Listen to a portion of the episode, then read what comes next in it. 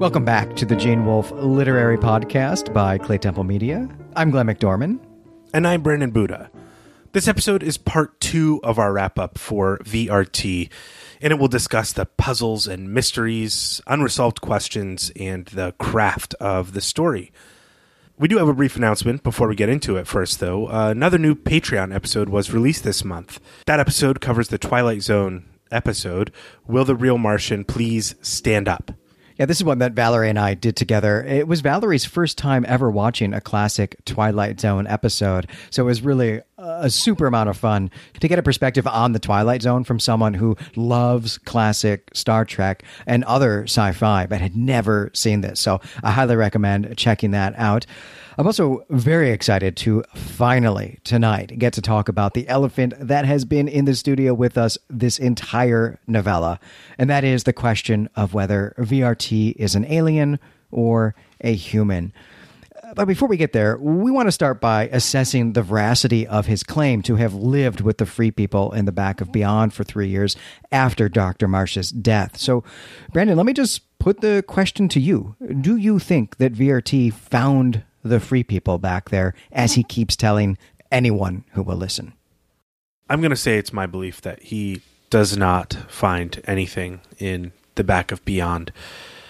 There's two pieces of evidence, I think, in this story that he does. One is in the interrogation scene on 211, where VRT says that in the winter after his assistant died, he came down into the foothills, and many of the free people did as well. That's one piece of evidence.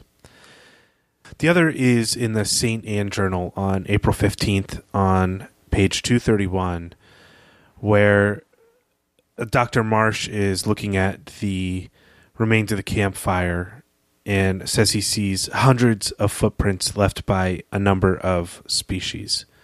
Some very small tracks might have been those of human children, but I cannot be sure. This to me sounds like the Shadow Children. There's also Dr. Marsh's suspicion that VRT is sleeping with a girl, a camp follower, and there's no evidence of her, but he is certain of it. And that's all evidence for the existence of the Free People or Abos or Shadow Children. But I'm really stuck in the mind of VRT, where he is speculating on June 4th in the St. Anne Journal, that's page 245, 246, and 247, about how the free people lived. And it's all speculation, it's all suppositions. And he's thinking about the hill people and the marshmen and coming up with the different sorts of identities for these people. Where it's clear to me at this point, though he may be pretending to be Dr. Marsh, and he may be trying to maintain that voice. It's clear to me that his statements early on that he has seen them and sees them all around, that VRT, this is what VRT sees, is patently untrue because he is stuck speculating about all of them and relying on the same types of stories that Dr. Marsh was relying on to get his information.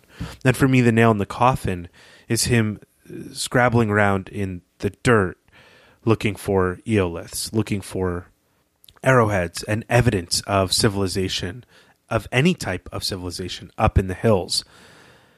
And for me, it just reads as though this is a creation that VRT needs to maintain his sanity as he's potentially isolated in the wilderness for three years.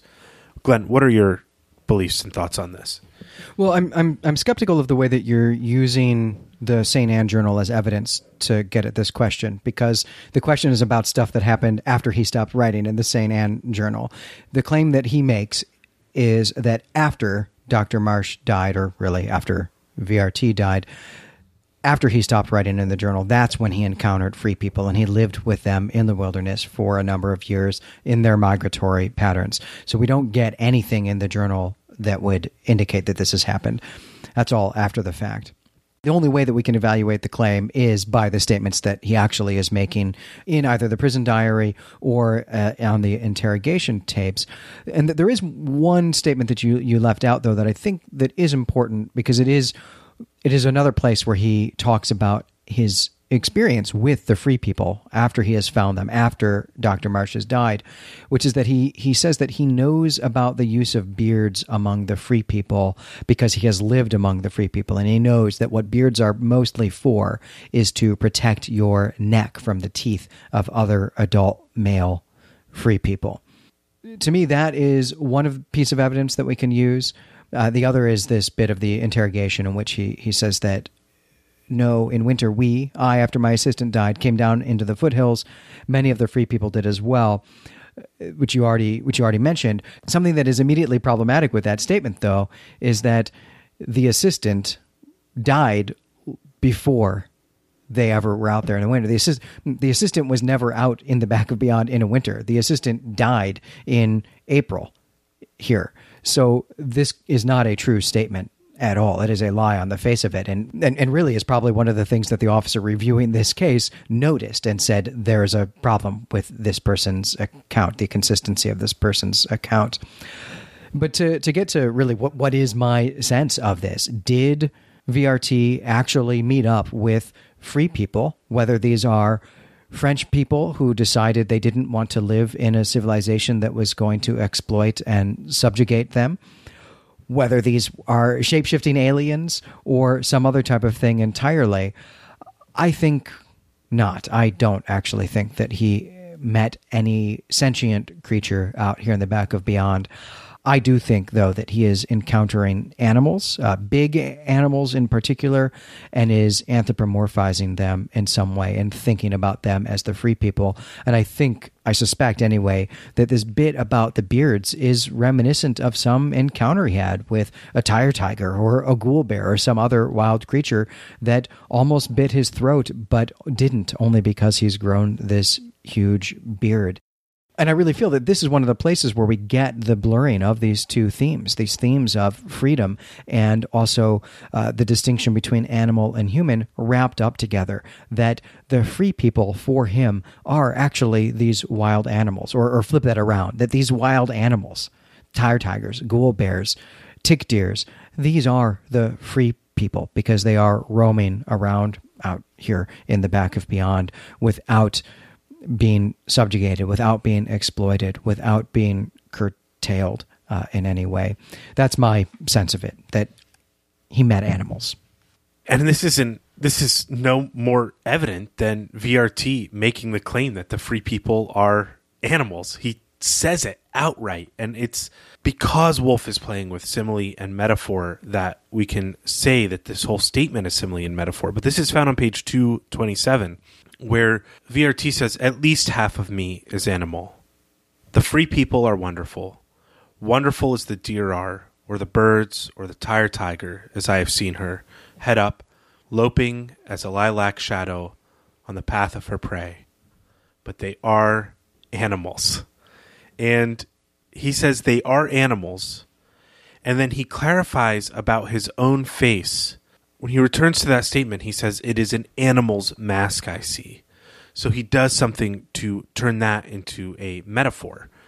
I think that's a great reading of the Free People, Glenn. I, I had not considered that. I really thought that they that there was still some possibility that there were French people living out in the woods, which may be the case, but I think this is probably a much stronger reading that he desires to be an animal because he views them as more free than he can ever be.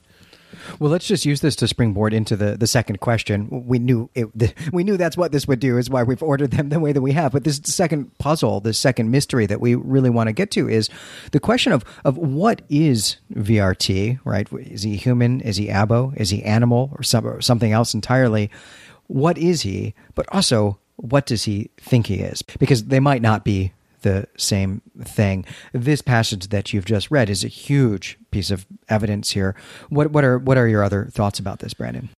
Well, I think VRT is human. This bit about the hands, and I, and I know we have a question about that coming up really soon, is to me another bit of war propaganda. He has inherited something from his father, something of his father's arthritis or neurological disorder that cripples the hands.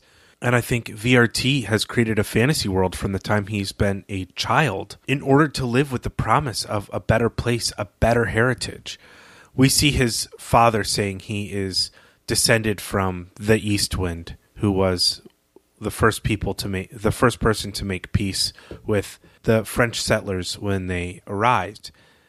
We know Eastwind is some is, is something of an enemy in a story by John V. Marsh, and and that the hero of that story is related to them, but still views them as despicable, as disgusting, as, as somebody who could speak of vivisecting a woman to learn more about them. And at the end of that story, we see them recognizing that they are one in some way. And to me, that reads as VRT wanting these stories to be true, needing these stories to be true, to make sense of his life, and recognizing who his parents are, but wishing there was a way for all this to be true and for him to be heroic and not like his father. I think VRT is a human. I think Trenchard is a fraud, but I think VRT thinks, at least for a little while until he's in prison, that he is descendant of these free people, that he is a half Abo, and that is a belief he needs in order to live. You've just really pointed out that in some ways this is a trick question, or at least the second half of it is a trick question. The what does VRT think he is? Because he changes his mind in this story. That seems very clear. There's evidence that he thinks that the free people are a biologically distinct sentient species, or a sentient species that is biologically distinct from humans, when he says things like, I've never understood how one of the free people could bear a child to my father, right? How can my father and mother have actually procreated? They're members of different species.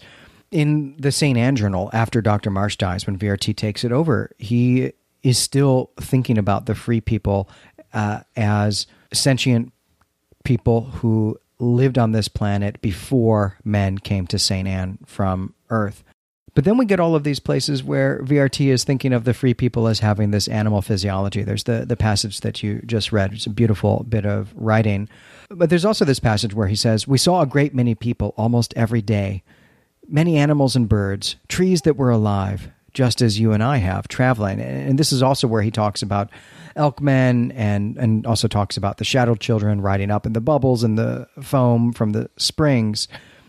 And we also do get him uh, in two different places anthropomorphizing trees. One of them is also wrapped up in, in the passage that I just read, but there's another one that occurs in the description of the death of Dr. Marsh. Uh, and this is where he writes in the St. Anne Journal. He says, Downstream, a long way, a big tree stood grasping the rock with water at his feet and thrust out a root to catch my friend. Right here, the, the tree is given the, the uh, a gendered pronoun of a human and is given the agency of thrusting out a root to catch the body of Dr. Marsh. These are three different things, or at least two different things, that VRT has thought the free people are in the course of this story. Where he ends up, right, where we leave him in the prison diary, seems to me to be thinking of the free people as animals, and that in fact, everything that we have of him thinking that they are not animals, that they are sentient people who are not humans, who are biologically distinct from humans, all of that is before he actually spends years out in the wilderness. That that experience seems to have changed him. That he doesn't find humanoids walking around out in the back of beyond. That it is only animals back there. But then to the the question of what does that mean about what does he think he is? I think that this bit about Leaves post postulate is him coming to terms with the fact that even the legends about abos are really actually about people who ran away in the aftermath of the war, and that he is coming to terms with the fact that he is, in fact, fully a human, and so is his mother. And that this story about being half Abo and all these stories about the free people and their special characteristics, their qualities, are things that his mother told him during periods of his childhood when she was taking him away from his father, who she didn't want to live with because of alcoholism and abuse, that these are lies, these are stories that she made up to explain away domestic abuse to her kid to alleviate this emotional burden from her child. But these are the things, the fairy tales, the fantasies that he has grasped onto and yearned for once she abandoned him. I think that is exactly what's happening in this story. And we see even VRTs slipping into anthropomorphizing animals or finding equal footing with them during the St. Anne journal, where he says, We have behaved like explorers today. Marched all day. On our right, the river roars through the walls of stone. Ahead of us, the mountains lift their blue wall. I will follow the river in. I know it rises in their heart. This is ostensibly about the two mules he's still with. And so you see how he's the loneliness of being out, the, the, the effects of being out there on his own, only having animals as companions, drives him to have to think of them as some sort of equal. This leaves us with a real sense of, of tragedy of whatever happens to the cat. And I know we're going to get to that section in a little bit, but this is the first instance of him spending time. He takes about five days to lure this cat into camp and befriend it and spends a lot of time with it. We've both come down pretty hard on the side that VRT is a human being and even seems to be recognizing that by the time he's incarcerated here in the Citadel in Port Mimizan. But this question is entirely separate from the matter of whether or not there is or, or ever was a sentient species, an indigenous sentient species on St. Anne? That is a question that we're actually going to take up in our final wrap up episode because we'll want to bring in evidence from all three novellas when we answer that question. So I think now is a, a good time to move into our, our third puzzle here. This is a, a pretty slight question, but it is something that really bothered me uh, while reading VRT. And it's the question why does VRT decide to become Dr. Marsh? Why does he steal Dr. Marsh's identity rather than just keep his own identity and, and go free or invent some other identity? What is he trying to accomplish by stealing the identity of Dr. Marsh? I think the answer is actually very simple. VRT wants to be Dr. Marsh. And I think he believes he can be a better version of him in some way. He thinks Dr. Marsh has some real flaws as an anthropologist, as every good 15 to 17 year old believes of all of their teachers. um, that they can do better. And this is, you know, something of the apprentice master relationship in general. There's real hubris in VRT's part. He's read three textbooks and he's mastered the field. And that's the dynamic we see in the story between VRT and Dr. Marsh. So I think that's why he takes his identity because he believes he can become an anthropologist without having to do the work. He's already better than most people in the field. I think it also has to do with uh, a bit of reverence and honor. To me, the imagery of the burial of Dr. Marsh in VRT the cat at its feet, the burial cave, all of this is reminiscent of the imagery of the th- gorge of Thunder Always. And so I feel that image is kind of doing double duty that we're seeing VRT really honor Dr. Marsh as a priest of his of his own kind that VRT follows and needs to learn how to be like. And so that's why I think he decides to become Dr. Marsh. I think he always needs a master. Maybe VRT is a type of natural slave. And though his master is dead, he needs his ghost with him. I don't think that's wrong in thinking about this question. I, I was maybe more interested in the practicalities of it that there are there are two places where VRT makes this choice to be Dr. Marsh, and the first is in the moments or days, at least, immediately after his death, when he decides to continue the journal, the Saint Anne Journal, in the persona of Dr. Marsh. I think that has to be completely rooted in the drives that you're pointing to.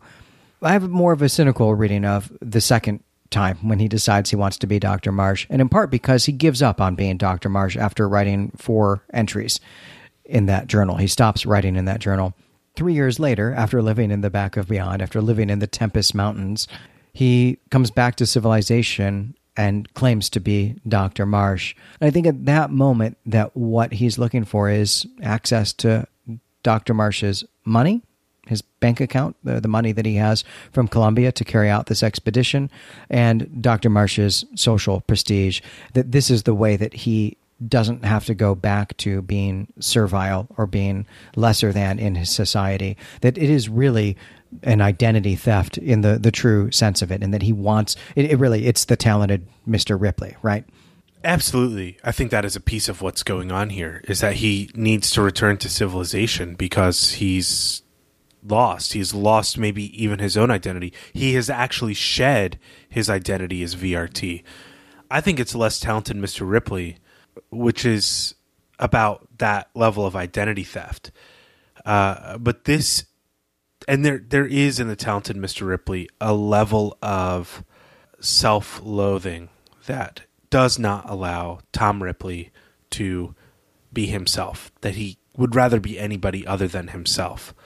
The question is if we're using that same kind of psychological dynamic to explain VRT's actions, who else could he have pretended to be? There's only one option, which is Dr. Marsh. He can't go back to being himself. I think VRT could never return to being himself under any circumstances. And what we're witnessing in the prison in the prison diary is that mask slipping and the fear that he is going to have to confront him being himself. So I, I I don't know. I think you're I think you're right there, but I think it's a little more tragic than it is a cynical attitude I have towards it. I don't think the readings are incompatible. In fact, I think both things are are probably true. And we're going to take this up more in our next episode when we get into the metatextual question about what is a story by John V. Marsh and what we can learn from that, how it relates to the other two novellas. I think with that said, we can move on to the, the next puzzle that we have here in this story. And this is the, the mention of running blood in this story. It is something, it, it, it appears in two places. Uh, it's a place, but it's also invoked as an event. But we don't get a real detailed explanation of it. But I think that this is going to be evidence that is going to become important for answering the question of whether or not there ever has actually been a sentient, an indigenous sentient species on St. Anne. I'll go through the two places where we get this. Uh, the first is on page 159 of the 1994 Orb edition. It's Dr. Hagsmith speaking, and he says, no, not being really human, you see. The Abos can't handle any sort of tool. They can pick them up and carry them about, but they can't accomplish anything with them. They're magical animals, if you like, but only animals. That's the test the French are supposed to have applied at the ford called Running Blood. Stopped every man that passed and made him dig a shovel that sentence ends with ellipses. It's not finished here in the text. So we don't know what else Dr. Hagsmith was going to say about this, but he seems to be talking about some kind of interaction, some kind of engagement between the French and an indigenous sentient species uh, that could shapeshift, that could, or at least appear to be human in some way, and that there was real anxiety and concern about that, such that there was an actual program put into place here. The other mention of this is in the prison journal, VRT's prison journal. And this is in the moment when he is writing about being an animal. And he writes, I have always known that I do not really speak like others, but only make certain sounds in my mouth. Sounds enough like human speech to pass the running blood ears that hear me. So again, this seems to be a reference to passing some kind of test, some kind of test that you have to pass in order to prove that you're human. And he is saying that he can, that although he's an animal, he can masquerade as a human sufficiently enough to convince the guards at the ford of the running blood. But these are the only two mentions or the only two instances of this in the story. So the question really about this is is the story that Dr. Hagsmith tells is this a, a, a true historical account or is this a folk tale that VRT also happens to know? So this reads to me as a as a way for the French to get free labor to enforce a certain standard of labor on people who were passing through on new colonists who were coming in and saying, well, You have to do. We can't tell anymore. There are these people in the hills that look like us. We need to make sure you're a person like us. You have to dig a hole, which is what VRT says in the prison journal that the the completion of the test was that you dig a hole.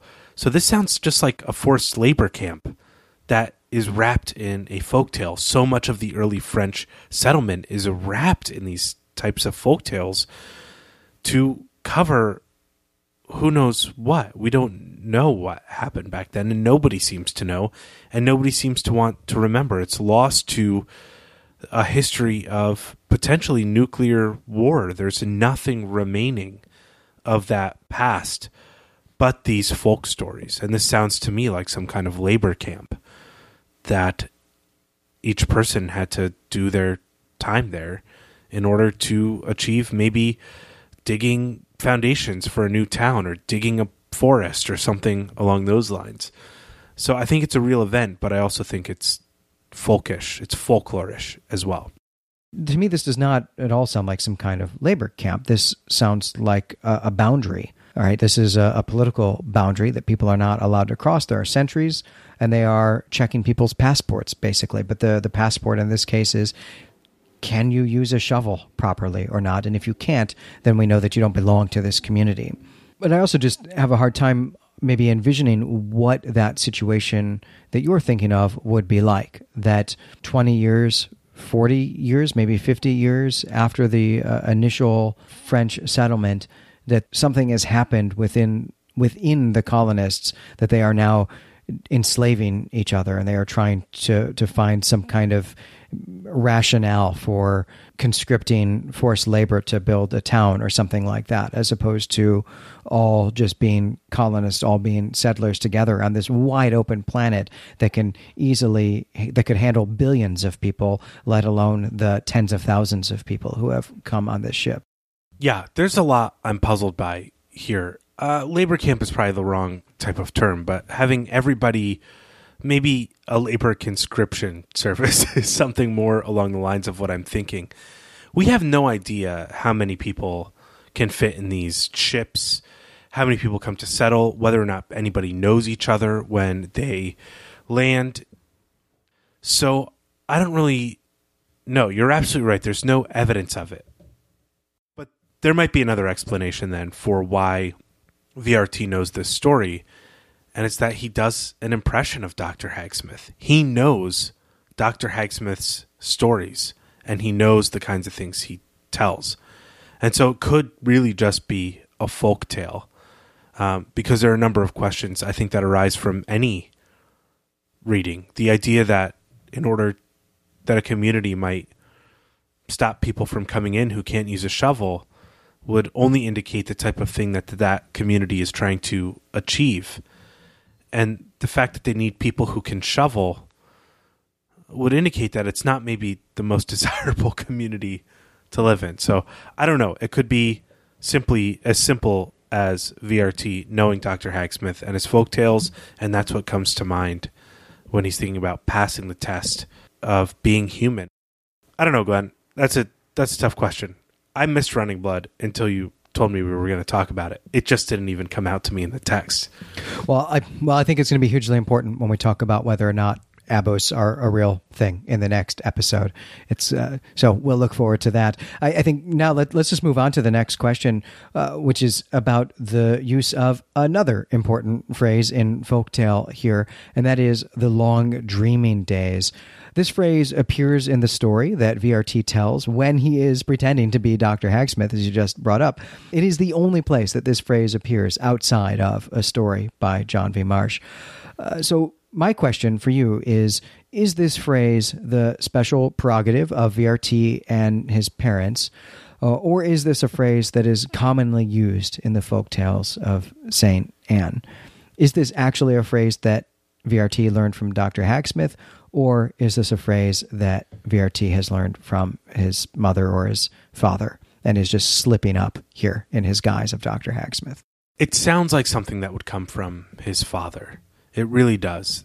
Trenchard's sense of the mythic past and his ability to spin a yarn is crucial to his ability to make money as a con artist. So I wonder if VRT isn't slipping a little bit of that style into his imitation of Dr. Hagsmith.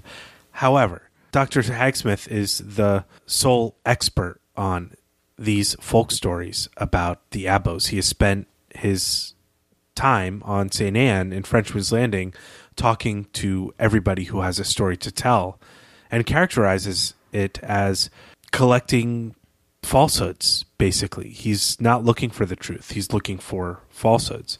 I think that you're right that this is not a phrase that he has from Dr. Hagsmith. I, I also think that this is a phrase that probably he got from his father because this is a, a, a phrase that, although can be used maybe as a stand in for once upon a time, it has an element of being mythical or, or historical, that it is talking about uh, a cultural memory of a time that is distinct from now.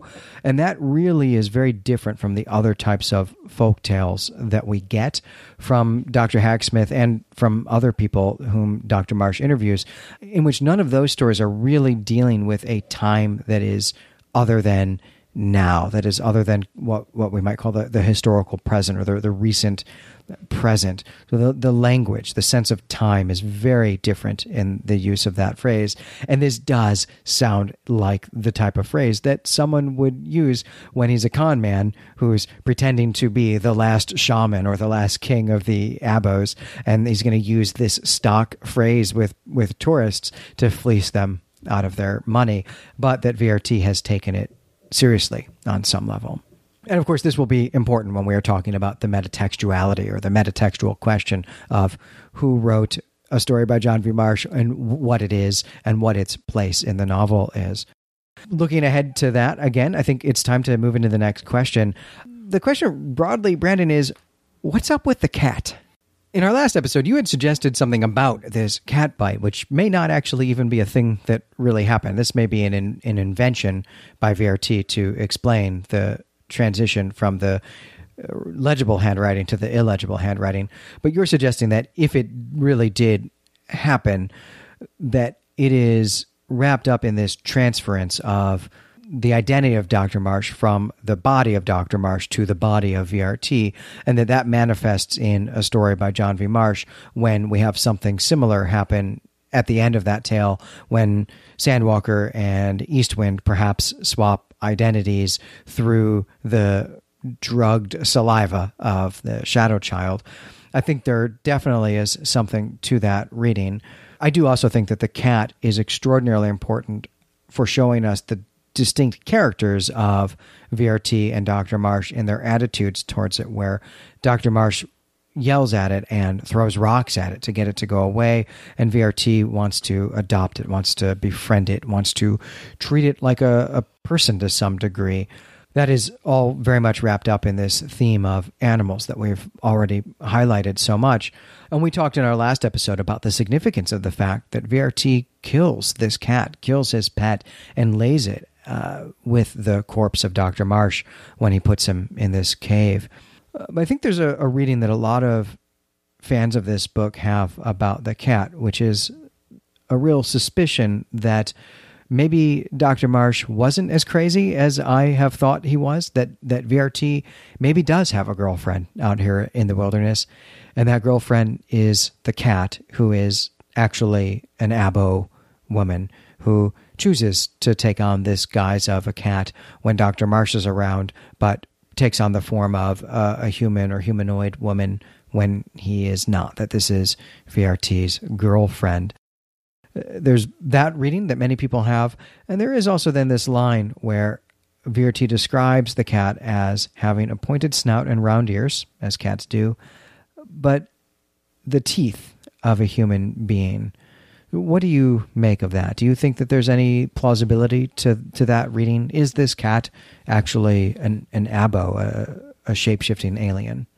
That's really not my preferred reading of what is happening here. I, I do think the cat is meant to be an image that reveals identity in some way. That you're absolutely right to say that it shows us the distinct attitudes that these people have Dr. Marsh and VRT have towards the natural world, and that VRT's killing of the cat is somehow symbolic of him taking on Dr. Marsh's identity and even believing, perhaps in a psychotic way, that he is Dr. Marsh and that Dr. Marsh is the boy, that they actually have swapped identities. I don't think it is the case at all that VRT has been having sex in the woods with anyone. I think it's something he would have written about in his prison journal. And the killing of this would be absolutely horrible and meaningless it, it just it just doesn't it doesn't quite work for me and these images that are confused. He says he dreams of women all the time, and this imagery of the shadow children and the woman bending over him just sounds like something he would dream about. It doesn't seem like the woman in this instance is the cat that he's dreaming, that he's haunted by this image of the cat's real being, which is that of a woman. It seems more as though the the flying shadow against the dark and the shadow children have more in common than the woman and the cat. So what you're saying is that sometimes a cat is just a cat. That's that's exactly what I'm saying. well, I think that that is my preferred reading of the text as well. Uh, but but we are going to hear from Mark Garamendi, who's going to have something else, a kind of different take on the significance here of this cat bite. And I'll look forward to talking to him about that. But that is the final question that we had here in the uh, puzzles, mysteries, and unresolved questions section. So I think it is time to move on to talking about the craft of this novella. What we really want to do in this part of the discussion is highlight the extent to which Wolfe is using different genres and especially the interplay of different genres. And we've, we've identified three broad genres that Wolfe is using here. The first is, is wilderness adventure stories. The second is prison narratives. And then the, the final one is weird fiction. And we're just going to go through these. We're going to catalog some of the places where we see these and talk about the way that Wolfe is employing those genres. And then when we're done doing that, we're going to talk about how successful Wolfe is at weaving these distinct genres into a unified whole. I'll get us started by talking about the, the wilderness adventure portion of this story. There's a, a, long history of this type of story. Some of the oldest bits of human writing are this type of story. Travel logs, such as those that Dr. Marsh is recording here, date all the way back to antiquity. Uh, Herodotus uh, is a great example of this, uh, famous as being the father of history. But in the Greek world, history meant journalism. Uh, Herodotus's book is about him traveling around the the ancient world, trying to understand how this massive war that had killed his son had come to be. His book is the log of those stories. And of course, we know that Wolfe loves Herodotus. His books about Latro, the soldier series, are essentially Herodotus fan fiction. The Middle Ages are full of this type of thing. That Ibn Battuta, Marco Polo, these are, are books you will have had to have read in college or uh, perhaps have seen a Netflix TV series about. And of course, there are modern explorers. People know, of course, the journals of Lewis and Clark, who explored the Louisiana Purchase. That's one aspect of wilderness adventure stories. Uh, there also, of course, are are are modern authors who write fiction in this vein. Jack London is perhaps the most famous uh, of these. Uh, of course, he writes stories about the Yukon and Alaska around the year 1900. People know the Call of the Wild, for example. And his motif there is that the, the wilderness is extremely dangerous. People die all the time. And of course, Jack London, right, the Call of the Wild, mo- is probably most famous for writing stories in which animals are human protagonists. So that might have a relationship here with what Wolfe is doing. And we should point out something that a, a listener brought to our attention very recently on the forum, uh, which is that the story, the short story Ibem has a direct relationship to the Jack London story to build a fire, and in fact may very well be Wolfe's play on that Jack London story. So we should think of that as something that is uh, also uh, in play here in VRT. The, the last author I want to bring up here is Ernest Hemingway. Hemingway wrote tons of stories about hunting all over the world, but especially about hunting in Africa. Uh, people know his story, The Snows of Kilimanjaro, and then he has this sort of novel, sort of anecdote uh, called The Green Hills of Africa, which is a, a beautiful book. And there's a real sense in all of these stories that Hemingway longed to be a Victorian explorer, which is something that Dr. Marsh says explicitly here in VRT, uh, but that Hemingway laments that he was born too late for it, just as Dr. Marsh does. Uh, Hemingway also very interested in game as trophies. Right? He's killing animals for the size of their horns, but Hemingway has genuine empathy for the animals that he kills, and he scolds himself when the animals that he shoots do not die instantly. He regards that as a bad shot and not a clean kill, and not as a genuine trophy. Uh, Marsh, as we've talked about, right, has a completely different take on this. Dr. Marsh won't even use the word crying to describe the tears that an animal is shedding. This animal that he killed with a shot that was not clean, that caused this animal suffering uh, and took m- minutes, tens of minutes to, to die. So those are some of the places where that connects in with VRT. I think it is important that we can see the hallmarks of all three of these traditions in the story of Dr. Marsh's expedition. It's clear that this is a, a genre type of literature that Wolfe read as a child that really captured his vivid imagination and that he's now using to think about what the experience of encountering a new planet would be. Yeah, I think it's a fantastic idea to lean on a familiar genre in order to tell a story about what it means to encounter a new world. And these types of boys' adventure stories and travelogues are things that we know Wolfe has a great love of. And as we've brought up before, one of the joys of reading Wolfe is that he's such a good reader. Looking at what Wolfe has written and trying to put together the set list of influencers you're almost sure to find some great literature there in the background. And I think that any of these books are worth looking into as just what Wolfe has in his mind as he's thinking about how does a person write who is writing about encountering a new world. These are great questions for a writer to ask and this genre in particular really is is drawing on the same mood and the, the, the, same emotions, the same yearning for fantasy and, and, and another world to go exist in that we encountered in The Island of Dr. Death and other stories. But the the second genre that's really at play here is much darker, is it really a bleaker place, and is maybe not something uh, that I think we've seen in Wolfe before, and that's the genre of the the prison narrative prison narratives have a really long history. And I'll start by saying kind of how they've played out in the U.S., at least. Uh, and then I'll go into a little bit more of their broader history. Uh, but in the U.S., at least, when you're talking about the prison narrative, it's either typically been autobiographical or meant to be an instructive or, or moral treatise. A good example of the autobiographical one is the autobiography of Malcolm X, the moral treatise is something like Martin Luther King's Letters from a Birmingham Jail. Could even be something like Civil Disobedience by Henry David Thoreau.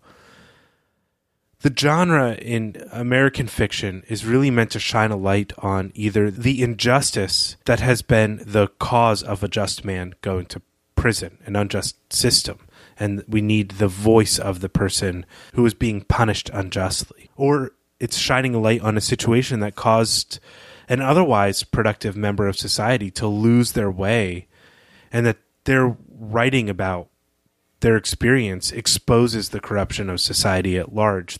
But I think we intuitively find a certain credibility in the prison narrative. We have a certain built in sympathy when we encounter that voice of the one who has gone up against a system that we all suspect is just a little bit corrupt and continues to fight from the inside. This is the American love of the underdog. And it really only works. I can't emphasize this enough. It really only works because we all suspect that the system is already a little corrupt. Here are some famous works that were written in prison these are less the kind of U.S. style of autobiography or moral treatise, though some of these are moral treatises. We have A Pilgrim's Progress by John Bunyan was written in prison. Le Morte d'Arthur by Sir Thomas Malory was written in prison. The Divine Comedy was written in exile. Don Quixote was started in prison uh, by Cervantes, and The Age of Reason by Thomas Paine. All of these works were written in prison. In VRT, the prison narrative functions more as autobiography.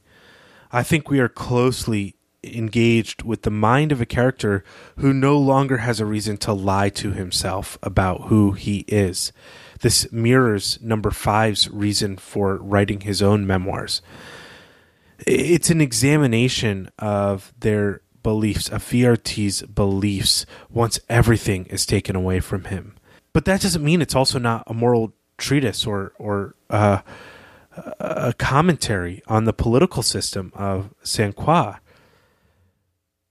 But depending on the condition of VRT, his mental state, at times it feels either very self consciously crafted or stream of consciousness in terms of style. And all that's to say, I think through this kind of tension we're seeing in the scribblings of a prisoner, VRT has an aspiration to produce something meaningful, even if it's not this prison journal he's keeping. And this is evidenced, I think, in one of his more self conscious moments. On page 240 of the text, VRT claims that he has let his imagination run freely in some of the past entries, and that a great many books have been written in prison. And immediately, this sets off in my mind the need to compare what he says here with something that the Shadow Children say in a story by John V. Marsh on page 121 of that text, the same book, the 1994 Orb edition, the Old Wise One states that all great political movements of history were born in prison. Sandwalker, in that story, of course, does not know what history or political movements are. So we should save what that could mean for our final wrap up of the whole trilogy of novellas.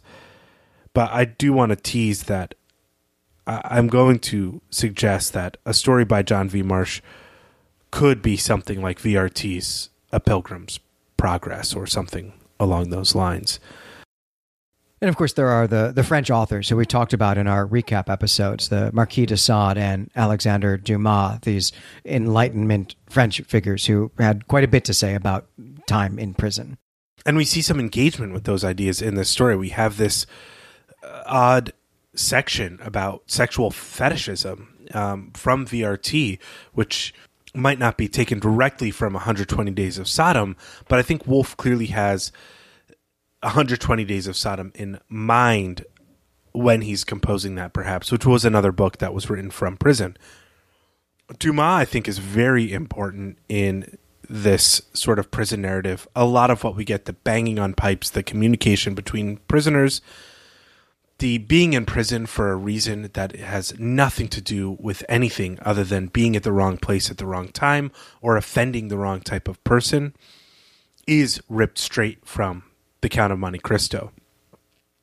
And I do think that that's an important text to keep in mind as we ask the question in a few minutes of what VRT's final act is. Um, so, I do think Dumas in particular is is important because that reason for being in prison, the experience of being in prison, the desire for companionship, the being turned into an animal, is something that Dumas kind of plays with. But it's also something, as we see these Kafka-esque elements in this story, that Kafka perfects as a writer, the being caught and imprisoned by an absurd system. Something we're going to talk about in a few minutes is how this prison narrative plays off of the wilderness adventure story, what Wolfe is doing by juxtaposing these two types of narratives. Uh, before we get there, let's let's talk a little bit about weird fiction, which I have to say was I was surprised to see how much Wolfe was drawing on the tradition of weird fiction here in VRT. It was something that hadn't jumped out to me uh, when I first read this book 15 years ago. But it's very clear that San Croix has a very gothic feel to it in both novellas. Uh, in Fifth Head, uh, we're getting a story that is basically Frankenstein or the island of Dr. Moreau uh, as much as it is Jane Eyre here in VRT, we, we joked because we almost stumbled upon it accidentally how much Wolfe is alluding to Poe. We have inquisitions and prisons, we have crypts and corpses and cathedrals and bells.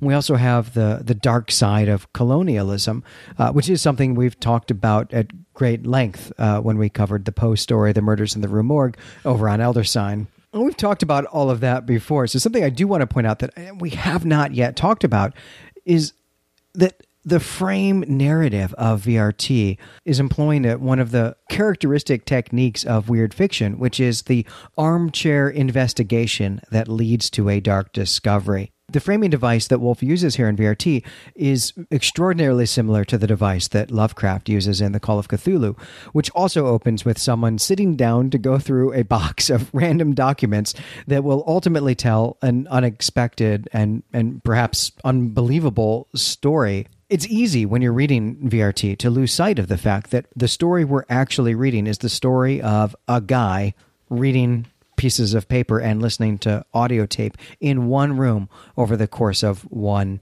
evening. But that is what this is the story of, and we are we are discovering with him some unpleasant truths about the world, which is precisely what this device is used for in weird fiction. Right. The crime that he's investigating is not what he uncovers. And that is the rug being pulled out from under you that is used in weird fiction all the time. The folklorist in the woods, or the folklorist of the local university who goes to investigate some strange whisperings on a farm in, in, in you know New Hampshire or Maine or wherever, and discovers that there are crab aliens from outer space. Right? this is all what is happening here, and I think I think it's great that you point out that this is at least a gothic story. It certainly is a gothic story. This is a man being buried alive in the below the crypts of a church without anybody being interested in his life. Um, and the only person who will ever know the truth about him is is only engaging in the problem for their own political gain very very dark stuff and this is all the hallmarks of gothic fiction and weird fiction we have weird creatures we have the ghoul bear which is this carrion eater that has uh, characteristics of man in them and all these odd animals this is all stuff that we see used again, particularly in, in what's called like the new weird genre that Jeff Vandermeer and China Miéville and these other writers are are pushing. Uh, displayed in most recently in the movie Annihilation, this type of uh, creature melding is characteristic of the new weird. And this was written, you know, in like 1972. Wolfe is way ahead of the curve here, and maybe maybe missed it though. This I think will outlive us all, I hope. Even the theme of how we distinguish between animals and humans and and what renders someone culpable of a crime, what renders someone a rational moral agent, is something that many weird fiction writers have real anxieties about.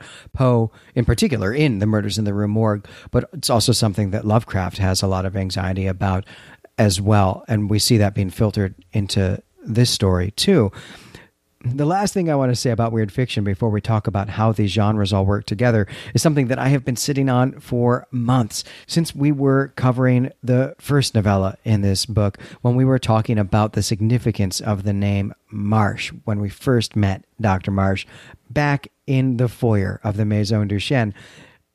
It just didn't occur to me when we were reading that novella or when we were when we were recording those episodes Marsh is the last name of the villains in Lovecraft's story, The Shadow over Innsmouth.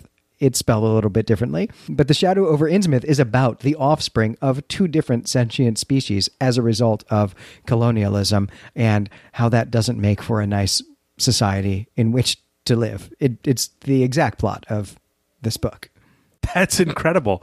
Yeah, I'm really glad he made that connection. I think Wolfe is once again demonstrating his love for the genre and wanting to bring more people into the wire racks in the drugstore, so to speak, and, and, and attract people to the things they miss by not reading genre fiction by the literary snobs, so to speak, out there who don't recognize that the best of genre fiction is some of the best fiction that's ever written. And because it's written maybe quickly or in response to uh, an immediate social anxiety, can often tell us more about the type of world we live in than a great literary novel. It can sometimes be more revealing of the present moment than a thousand page novel about somebody's experience in prison, so to speak.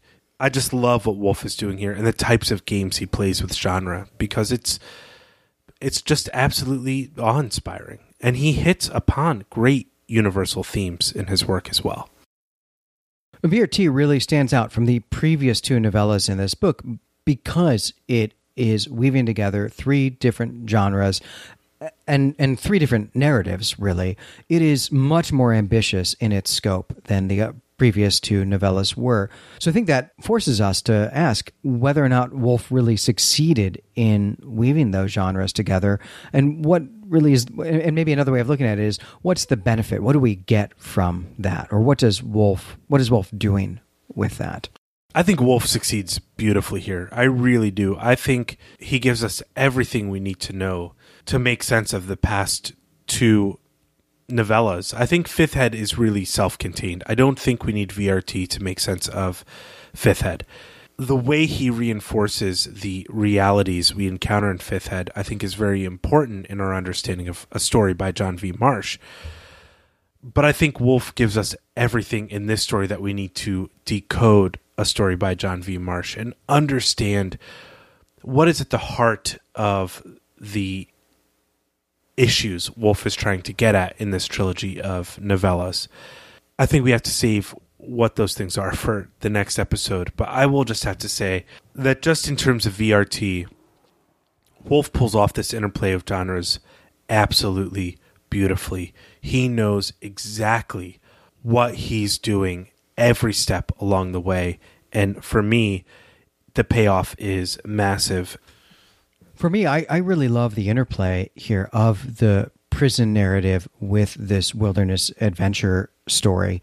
The juxtaposition of these two types of stories really reinforces the the themes uh, here, of both of freedom and also animals and, and humans. Freedom, most obviously, that we are getting the story of VRT as he exists out in the wilderness or his quest out into the wilderness. And then that is contrasted with him being confined in a room that he can't even stand up in.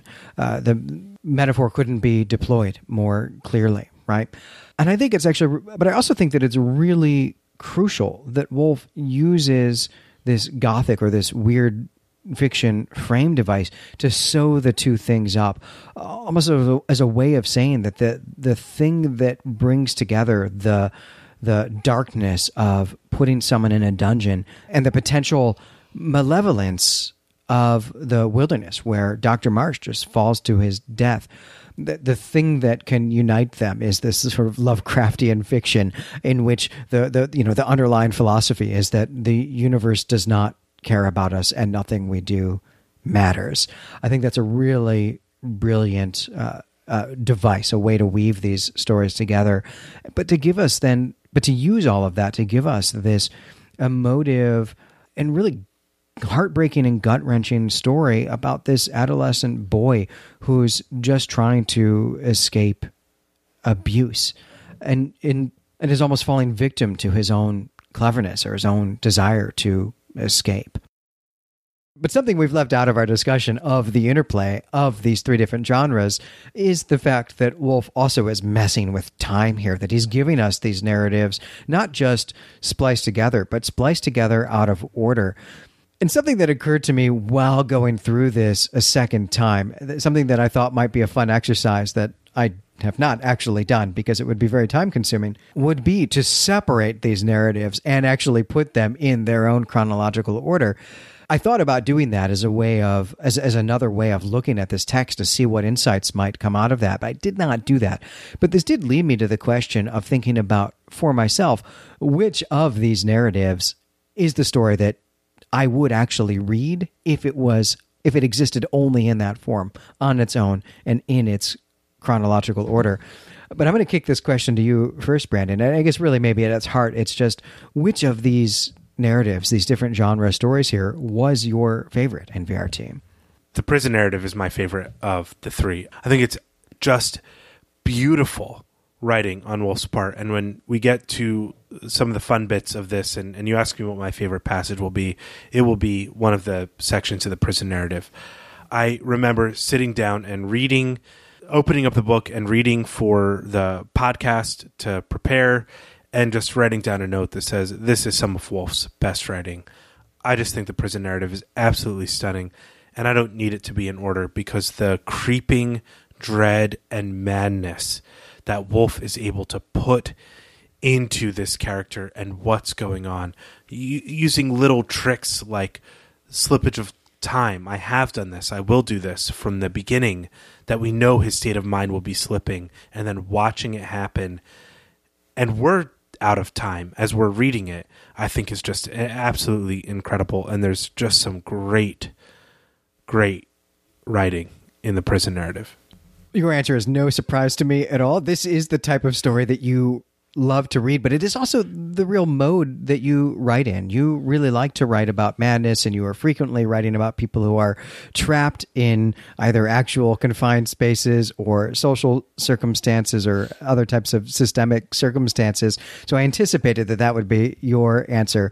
And of course, I think anyone who knows me is going to automatically assume that my favorite narrative here was Dr. Marsh's St. Anne Journal, uh, at, at least until he starts hallucinating about VRT's sex life. That's where it starts to get a little too into madness for my taste. Yeah, they could both have been eating those mushrooms that VRT finds in the darkness. Yeah, I think you just solved that question that we had a couple episodes ago. Uh, very much like Dr. Marsh, I also grew up reading about explorers, and I've always wanted to be one. Uh, in my own case, you know, this really involved reading about 19th century adventurers, uh, guys going out in search of lost civilizations, uh, but also way too many stories about humans going to other planets in order to make new civilizations. I have had to reconcile myself to the fact that I was uh, born either too late or too early, uh, but I am going to continue to dream about a life running the best cocktail bar on Mars. Uh, to me, Dr. Marsh's St. Anne Journal beautifully combines this yearning to be both uh, a Victorian dandy and also a space explorer, and I just love it. And of course, as you as you say, Brandon Wolfe's prose in the prison narrative is gorgeous and uh, visceral. Uh, it is as well in the St. Anne Journal. His nature writing is just breathtaking. And of course, as you have uh, presaged, there will be more on that in just a bit. But before we get to that, uh, I think we should uh, look ahead uh, and and maybe do a little bit of our and, and think about uh, think a little bit about some fan fiction that we might engage in. What do you think is going to become of VRT? This book ends on kind of a cliffhanger. We don't really know what his ultimate fate's going to be. What do you think is going to happen? Something you said a few episodes ago really stuck with me about VRT being stuck in the middle of the hero's journey. At this point, he is underground. He is explicitly in hell. He is very near the end of the original quest that motivated him, if indeed his mother is the prisoner next door. We see him coming to terms with himself, overcoming his own weaknesses through this experience. And so, what I hope will become a VRT is the completion of his hero's journey, that he rescues his mother from St. Croix. Maybe he's able to use Dr. Marsh's identity to go back to Earth and live a life away from the fascism and military power that seems to have corrupted the governments of this binary planet system. What I think will become a VRT is something a little more Kafka-esque that he will continue to be a victim of this absurd system and never get out of it and go mad as he has a propensity to do stuck in between these prisoners live the rest of his life as prisoner 143 without a kind French priest to rescue him and to give him the treasure map to be free. So that's what I hope. That's what I think. I want to ask you, Glenn, who would you love to see like a standalone story about in this novella in VRT? What story do you want more of? We meet a pretty hilarious cast of characters in this story from members of the secret police, uh, interrogators, and such in Port Mimizan to uh, vagabonds and charlatans on, on St. Anne. But I think the character that I would most like to see in a spin-off here is Dr. Hagsmith. And I'm envisioning a series of books about his adventures and his mishaps as a doctor and also as an amateur folklorist out here on the frontier. Uh, sometimes he has to deal with alien contagions. Sometimes he's interviewing old ladies about their folk stories and discovering that the whole thing is really just a ruse to set him up with a granddaughter or something like that. And, you know, every once in a while he runs afoul of the local criminal element. Uh, really, I think what I've got in mind here is something like a, a mashup of In Search of and Dr. Quinn, Medicine Woman. It's going to be great, I promise. well, that's that's also my answer for that question as well. Oh, it, really? it has to be Doctor Hagsmith. Young Doctor Hagsmith comes to Saint Anne. That's probably the name of the show. I don't know. Our listeners could give us a better title, but yeah, he's just walking around with the suitcase, asking people about abos and healing the sick. I don't know. To me, that seems like a great great idea for a story or a series of stories. Again, I have to ask why we are not working in television development. Because we can't write scripts. That's, That's fine. All right. Last thing that we're going to do for this wrap up is uh, we're each going to uh, we've we've each picked a favorite passage from this story.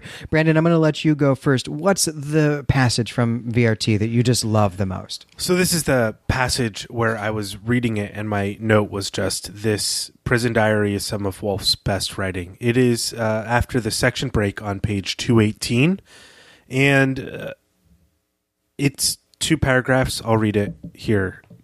I have been asleep and had all sorts of dreams and let my candle burn out. I must be more careful. That they gave me candles and matches this time is no guarantee that they will be replaced when the present supply is gone. Inventory 11 candles. 32 matches, 104 sheets of still unused paper, and this pen, which manufactures its ink by drawing moisture from the air, and with which a patient man, so minded, could paint black the four walls of his cell. Fortunately, I have never been a patient man. What did I dream of? The howling of beasts, the ringing of bells, women. When I can remember, what I have dreamed, I have always nearly dreamed of women, which I suppose makes me unusually blessed. The sounds of shuffling feet, and my own execution, which I dreamed of as having taken place in a vast deserted courtyard surrounded by colonnades. Five of the stalking robots used as guards in the prison camps above the city, which I have sometimes observed overseeing labor gangs at work on the roads, were my executioners a crisp command from invisible lips, blinding blue white light from the lasers, myself falling, my hair and beard on fire. I just think that's amazing. I just I have nothing more to say about it. It is a gorgeous passage and the the slip from taking stock of the material things that are near him, the tangible world surrounding him to his imagination to his dream life uh, is just fantastic there. That is a really uh, really awesome passage. Yeah the thing that jumps out to me there is the him knowing he's talking to himself to asking a question to himself this what did i dream of is a haunting question to me. Because that's not something you need to ask yourself if you're writing. And the stream of consciousness the connection to Fifth Head, all of the things working together there, his sense of his condition, his fears. I just think it's amazing. Glenn, what was your favorite passage of this book? Well, of course, mine has to come from Dr. Marsh's St. Anne Journal. Uh, we expressed some real concern, confusion, and hesitation about the character of Dr. Marsh and how much he was really appreciating the journey that he was on and how much maybe he was overlooking that. But there is this moment almost a, where he has almost a, an epiphany when he is standing alone at the first oasis they encounter in the back of Beyond. that's the scene that really stands out for me. I'm just going to read this one sentence of it. In a few minutes, I was more utterly alone than it is ever given most of us born on earth to be, with only the wind and the sun and the sighing of the great trees that trailed their roots in the murmuring water before me. Of course, I love this just as a, a bit of descriptive writing and how it hits all of the senses, including the narrator's own introspective sense of self but this also captures something that I love about going on solo backpacking trips, which is my favorite hobby. I have, in fact, been blessed to experience this more than once. In fact, more than a handful of times in my life. And, and there is something about it that can really only be described as an epiphany this sense of being utterly alone in the whole universe, of knowing that, that you are days from any road, that it has been a day, two days, three days since you've even encountered someone else who's out walking around out here.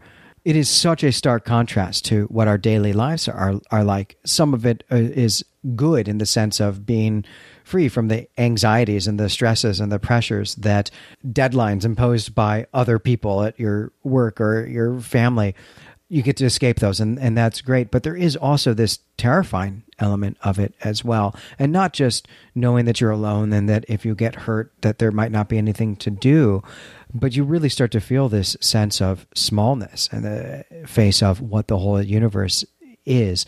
And i think that that is something that we'll want to think about again in our next episode our final wrap up episode when we address who wrote and what is a story by john v. Marsh and its place in the novel. Yeah, that is a, a beautiful section of the story and, and really an amazing experience if if you're lucky enough to have it. We see that that experience for Dr. Marsh kind of softens him a little bit, opens him up to the possibilities of what it means to be in nature, though it doesn't really get him over any hurdles. I'm really glad you shared that because that I really also love that Oasis scene and it made me immediately want to go backpacking right now. Well, now that we're making plans to go backpacking once we've put this book back on the shelf, I think that's going to do it for this episode. I'm Glenn McDorman. And I'm Brandon Buddha. You can find us, as always, on claytemplemedia.com, along with our other creative projects we know we've taken a minority stance on the question of whether VRT is an alien, and we would absolutely love to hear your thoughts about this over on the Claytemple Forum. And if you're not already a patron, please check us out on Patreon, and you'll get access to our latest bonus show, a discussion about the classic Twilight Zone episode, Will the Real Martian Please Stand Up? Which, of course, is also about whether anyone is an alien pretending to be human. I think you'll find the parallels really exciting. Well, we have three episodes left before we are finished with The Fifth Head of Cerberus. Next time, we're going to be wrapping up the entire novel. We'll tackle the puzzles and mysteries first, including whether or not there ever were any Abos. After that, we'll have an episode to talk about the themes and about Wolfe's writing craft. And we'll finish the whole series in another episode when Wolfe Scholar and friend of Clay Temple Media, Marc Aramini, returns to the show. Until then, we greet you and say farewell.